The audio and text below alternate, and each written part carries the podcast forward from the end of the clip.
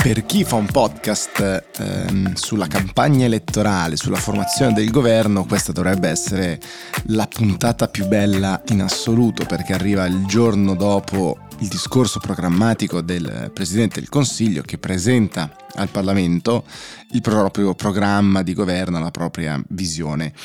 È però forse la puntata più difficile in assoluto, eh, ve, lo, ve lo confesso, per una serie di motivi. La prima è la quasi impossibilità di imparzialità. Eh, naturalmente ogni mio commento, omissione, eh, sottolineatura da una parte o dall'altra può essere letta come un supporto o come invece un attacco. Eh, e quindi come dire cammino sul filo di un rasoio. E poi perché mh, mm, anzi forse proprio per questa prima ragione eh, succede di tutto. Cioè chiunque eh, sta commentando ha commentato ha letto in eh, controluce il, il discorso per quello che c'è, quello che non c'è, quello che è detto, come viene detto, eccetera, eccetera, eccetera. E quindi trovate le opinioni più discordanti. Allora proviamo a mettere insieme i fatti incontrovertibili e qua i dati ci vengono in supporto. La Camera ha votato la fiducia al governo Meloni, ci sono stati tutti i voti del centrodestra, credo ne sia mancato uno, uno o due, insomma, assenti più che giustificati per Covid, eccetera, insomma, tutto secondo eh, quanto previsto in termini di voti e di numeri, nessuna sorpresa, nessun caso, niente di niente, naturalmente. Eh, I minuti, circa 70, quelli per cui ha parlato Giorgia Meloni, e ce, ce lo si aspettava, insomma si sapeva che sarebbe stato circa di, eh, di un'oretta, e questi sono eh, i fatti, questo fi- fino a qua diciamo possiamo, possiamo spingerci e tutto il resto è interpretazione, se vogliamo. E quindi proviamo a vedere come è stata interpretata e poi ci diamo una chiave. Come è stata interpretata? Beh, c'è chi dice è il metodo alla Merkel, quindi eh, invade il campo anche degli altri, eh, delle altre forze politiche facendosene eh, riconoscere diciamo, il merito e eh, dando conforto eh, anche a, appunto, a, chi domina i temi storicamente di una parte, di una parte avversa. Eh, c'è chi dice è il discorso perfetto che la sinistra non è mai riuscita a fare perché è un discorso identitario, è un discorso di un governo di destra, di estrema destra che rivendica la propria natura di destra e non fa nulla per per celarlo, non fa nulla per piacere a tutti, ma eh, rivendica la propria natura. E invece c'è chi dice proprio il contrario, cioè dice non è stato un discorso identitario, non è stato un discorso di eh, inclusione, è stato un discorso di ampie visioni. E quindi insomma Vale, vale, più o meno tutto quanto. Eh, trovate i commenti i più spiazzanti eh, da Calenda che dice bene su alcuni passaggi, bene il ringraziamento alle donne, alle mm, forze armate, poi il resto praticamente tutta fuffa. C'è chi come Luciano Capone, come mh, mm, solito, insomma, sap- sapete oramai quanto io sia fan di Luciano Capone, fa uno dei suoi tweet eh, meravigliosi quando dice Conte accusa Meloni di aver fatto un'opposizione morbida e compiacente a Draghi, che lui sosteneva, e poi accusa Meloni di avere una, un'impostazione neoliberista tecnocratica, dimostrata dalla scelta di Giorgetti al MEF, che Conte scelse come suo sottosegretario a Palazzo Chigi. Dice che i leader dell'opposizione hanno fatto discorsi retorici spompio contraddittori, dirigenti con molta esperienza eh, hanno fatto anche qualche figuraccia, gli interventi più incisivi sono stati di due esordienti di Giulia Pastorella eh, per Azione e eh, Abubakar Sumaoro eh, invece per diciamo, la sinistra, tra l'altro Abubakar Sumaoro diciamo, vittima di un piccolo eh, incidente eh, per la quale le opposizioni hanno un po' protestato in aula perché Giorgia Meloni eh, si, è rivolto a, eh, si è rivolta a, a Bubakar Sumaoro con, eh, col tu anziché con, eh, con, il lei e qua c'è stata una, una piccola diciamo, sollevazione da parte delle opposizioni. C'è chi come Spinoza scrive su Twitter, eh, come sappiamo Spinoza account satirico, dice Whatsapp fuori uso nel giorno della fiducia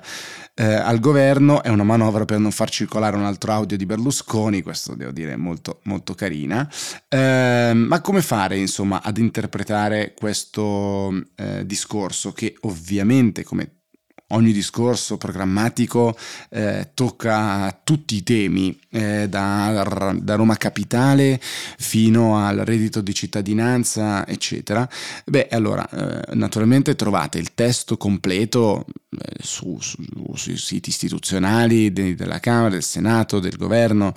eh, lo trovate sul foglio, lo trovate su diversi giornali, eh, lo trovate molto facilmente, si legge eh, abbastanza rapidamente, ma bisogna anche leggerne i messaggi eh, contenuti e nascosti, ad esempio un messaggio che mi ha sorpreso, se posso, questo come commento, sicuramente è stato il riferimento alle parole di Macron di qualche settimana fa, poi smentite dicendo che la, la, la Francia avrebbe vigilato, eh, diciamo così, il verbo vigilare aveva creato particolare risentimento e nonostante la Meloni abbia incontrato Macron nei giorni scorsi, Ieri poi però nel suo discorso ha detto, beh, chi intende vigilita, vigilare sappia che può um, utilizzare molto meglio il suo tempo perché qua non c'è bisogno che nessuno vigili su quello che facciamo, quindi un attacco comunque anche eh, dopo un incontro che sembrava essere un po' eh, più distensivo. Um, dicevamo, proviamo a um, trovare una chiave per leggerlo e una chiave che vi propongo è questa. Prendiamo le cinque tematiche, cinque priorità che il, la community di Will ha identificato in durante la campagna elettorale e che tra l'altro non sono state ehm, oggetto dell'intervista con Giorgia Meloni perché aveva deciso di non concedercela e, ehm, e allora analizziamo partendo da lì il discorso di ieri. I, le cinque priorità dalla quinta alla prima per la community di Will erano innovazione, diritti civili, istruzione, lavoro, ambiente e sostenibilità. Sull'innovazione il passaggio devo dire che è molto rapido in realtà. Come sappiamo non c'è il, il Ministero dell'innovazione ehm, digitale come, come, c'era nel governo Draghi e questo sicuramente è un declassamento quantomeno diciamo così della materia. Sul digitale tra i passaggi principale, ma direi che forse praticamente l'unico c'è questo, cioè la transizione digitale fortemente sostenuta dal PNRR deve accompagnarsi alla sovranità tecnologica, al cloud nazionale e alla cyber security. Tre righe eh, praticamente sul, sul tema e poi c'è invece un riferimento ampio al tema eh, della rete unica eh, dell'infrastruttura e ovviamente qua eh, la questione è tutta relegata, eh, la questione è tutta legata a team perché se si vuole una rete digitale pubblica controllata o posseduta dal governo, bisogna capire, come ci ricorda Cingolani Stefano eh, sul, sul, foglio, eh, chi la paga e quanto, cosa succede a Team, al suo azionista eh, Vivendi, e quindi sono tutti temi giganteschi. Quello di Team e della sua rete è un tema che l'Italia si porta dietro da sempre. Eh, team colosso, eh, gigante, eccetera, ha in pancia, a bilancio, a valorizzazione la propria rete di rame, che è sempre stata l'asset sul quale diciamo, girava in grandissima parte la valorizzazione dell'azienda, ma poi eh, quella è stata, la, il rame è diventato un'infrastruttura eh, superata perché eh, ovviamente c'è, c'è, la fibra, eccetera, ci sono stati diversi sistemi tecnologici per provare a velocizzare il rame con diversi settori, adesso non vi eh, annoio con questi temi che, eh, sui quali potrei parlare per eh, lunghissimo tempo, ma eh, ovviamente la gestione di una rete pubblica digitale il suo controllo, la sua proprietà da parte del, dello Stato e appunto le sorti di team sono un tema del quale si dibatte da sempre, è un tema di grandissima distribuzione di, anche di potere, di ricchezza, oltre che di scelta strategica, seppur sia un tema che non ha molto trovato come dire, eh, interesse nel, nel, dibattito pubblico in generale perché è piuttosto complesso e un po', un po di nicchia. La quarta priorità è quella dei diritti civili eh, per la community di Will. E sui diritti civili c'è stato uno di quei passaggi in cui Giorgia Meloni, ehm, a mio giudizio, eh, diciamo così, nella mia lettura, è tornata più in modalità comizio che in modalità discorso programmatico, quasi sfidando eh, le opposizioni e l'opinione pubblica dicendo vedremo chi avrà detto la verità e chi mentiva sulla questione ad esempio dei diritti civili ehm, perché eh, dice non abbiamo intenzione di fare nulla, non abbiamo intenzione di eh, togliere nessun tipo di diritto a nessuno. E quindi tutti quelli che ci hanno attaccato dicendo che avremmo tolto i diritti alla comunità LGBT, o che avremmo tolto eh, il diritto all'aborto, ehm, saranno, come dire, sbugiardati dai fatti.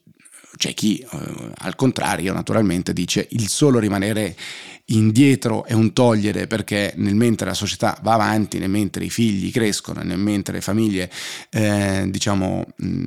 vivono, si uniscono e quindi il non riconoscimento, lo stare fermi, eh, il non progresso sul, termine, sul tema dei diritti civili è di per sé una limitazione.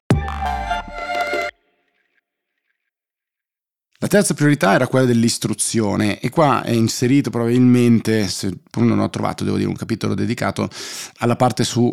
l'Italia che non è un paese per giovani, eh, che la nostra società nel tempo si è sempre più disinteressata del loro futuro, eh, dice eh, Giorgio Meloni nel suo discorso, persino del diffuso fenomeno di quei giovani che si autoescludono dal circuito formativo e lavorativo che sono i cosiddetti NEET, eh, cioè Not in Employment Education or Training, cioè che non studiano, non lavorano e non si stanno formando, così come della crescente emergenza delle, eh, delle devianze fatte di droga, alcolismo e criminalità. Qua tro- trovate la parola devianze che aveva suscitato tanto clamore in campagna elettorale, con la voglia di riappropriarsene, no? nonostante ci sia stata la polemica, io la ridico, limitando però l'elenco in modo tale che sia chiaro a che cosa mi riferisco, questo è un po' il, eh, il succo di questo, mm, eh, di questo passaggio Giorgio Meloni poi dice lavorare sulla formazione scolastica per lo più affidata all'abnegazione e al talento dei nostri insegnanti, spesso lasciati soli a nuotare in un mare di carenze strutturali, tecnologiche e motivazionali. Garantire salari e tutele eh, docenti, borse di studio per i meritevoli, favorire la cultura di impresa e il prestito d'onore. Lo dobbiamo a questi eh, ragazzi ai quali abbiamo tolto tutto per lasciare loro solo debiti da ripagare. Poi c'è, accanto a scuole ed università c'è un'altra istituzione formativa importante che è la famiglia e sarà poi il centro di tantissimi passaggi eh, del discorso di Giorgia Meloni. La seconda priorità, priorità identificate dalla community di Will, era il lavoro. E allora qua ovviamente ci sono tantissimi invece passaggi e spunti. C'è eh, un riferimento al lavoro inteso come il lavoro autonomo e che sono definiti gli autonomi figli di un dio minore da eh, Giorgia Meloni, spesso dimenticati, c'è il, ehm, l'impegno per, un, per, la tassa piatta, no? come sappiamo l'allargamento della flat tax sia per i redditi incrementali sia per il passaggio dai 65.000 ai 100.000 euro di reddito per, per la flat tax. C'è poi invece il passaggio eh, molto importante e interessante per Confindustria, dove Giorgia Meloni dice lo Stato non deve disturbare chi ha voglia e spinta per fare eh, e quindi meno regole sostanzialmente, meno intrusioni, cercare di semplificare eh, e poi c'è il passaggio sul reddito di cittadinanza. Cosa curiosa è che eh, per smontare il reddito di cittadinanza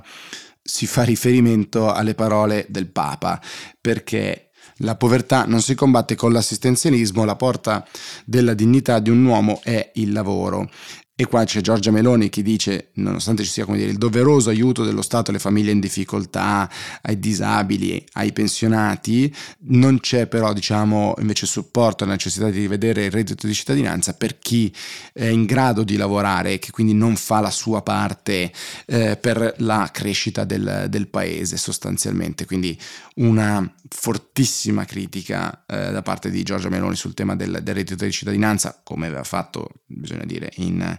eh, campagna elettorale. Ovviamente sul, eh, sul tema del ehm, non disturbare chi vuole fare ci si può unire anche la frase eh, iniziale, una delle prime frasi con cui Giorgio Meloni ha incominciato dicendo abbiamo intenzione di fare le cose che bisogna fare, anche se queste magari saranno impopolari, anche se non saranno da subito, come dire, accettate da qualche potentato, ma noi abbiamo una visione di dieci anni, di lungo periodo e quindi dobbiamo fare le cose per il bene del paese. Chissà, eh, c'è da chiedersi, insomma, se lo chiede anche eh, sempre Cingolani sul, sul foglio, eh, se questo vuol dire anche, ad esempio, questione dei taxi, dei balneari, eccetera, che sappiamo essere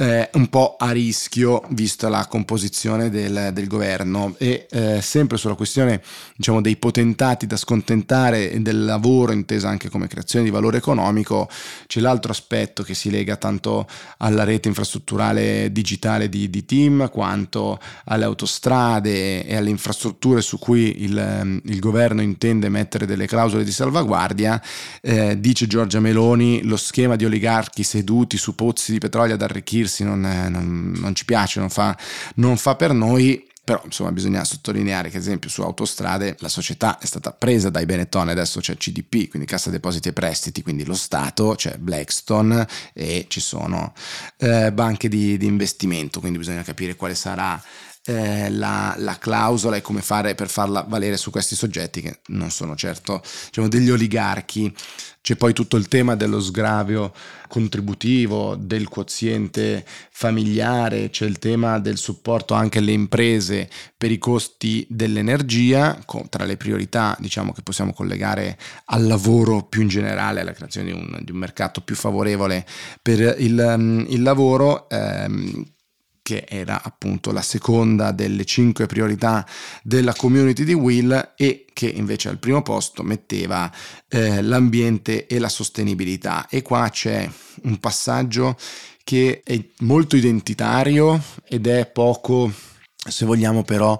pratico eh, o approfondito diciamo così nel, nel dettaglio di quello che sarà. Qua possiamo trovare un commento interessante sul quotidiano domani che dice per il nuovo governo il problema dell'energia è solo un fatto di costi e approvvigionamento, nessuna menzione per l'emissione di gas serra e gli effetti sull'atmosfera. C'erano voluti decenni per, per accoppiare il discorso su energia e clima all'interno del Ministero della Transizione Ecologica nell'era della sicurezza energetica e nella visione di Meloni cause e conseguenze tornano a essere due mondi diversi, come se fossimo negli anni Ottanta. Nel suo discorso ha parlato poco di emergenza climatica, citando le vittime nelle Marche, che sono conseguenza eh, e non causa, ma ha anche riproposto l'illusione del gas nazionale come soluzione ai nostri problemi, le cause di quell'emergenza. Qua c'è un passaggio interessante perché Giorgia Meloni a un certo punto del suo discorso dice il nostro mare è pieno di giacimenti di gas che non possiamo non sfruttare e sono seguiti grandi applausi, cosa interessante perché grandi, gran parte delle forze politiche che oggi sono al governo poi durante i referendum sulle trivelle si erano opposti a appunto lo sfruttamento di quei eh, giacimenti e quindi c'è una importante virata rispetto al passato. Non c'è stata nessuna menzione per il nucleare, sempre continua domani dicendo appunto nessuna menzione dopo tante parole, soprattutto dei suoi alleati in campagna elettorale, un passaggio quasi d'ufficio su rinnovabili e burocrazia e tante parole per le materie prime e le nuove dipendenze e eh, una anche per la neutralità tecnologica. Unendo i puntini si legge in controluce l'avversione per l'auto elettrica e l'abbandono di benzina e diesel tipici dell'imprenditoria italiana di cui il governo ha promesso di sposare punti di vista e ragioni Sull'ambiente in particolare c'è una cosa che è un po' interessante e sicuramente, come dire, è una identità che si dà a questo governo sul posizionamento che questo, eh, questo, governo prende sul tema dell'ambiente e dei giovani, che unisce insieme, eh, perché dice sappiamo che ai giovani sta particolarmente a cuore la difesa dell'ambiente naturale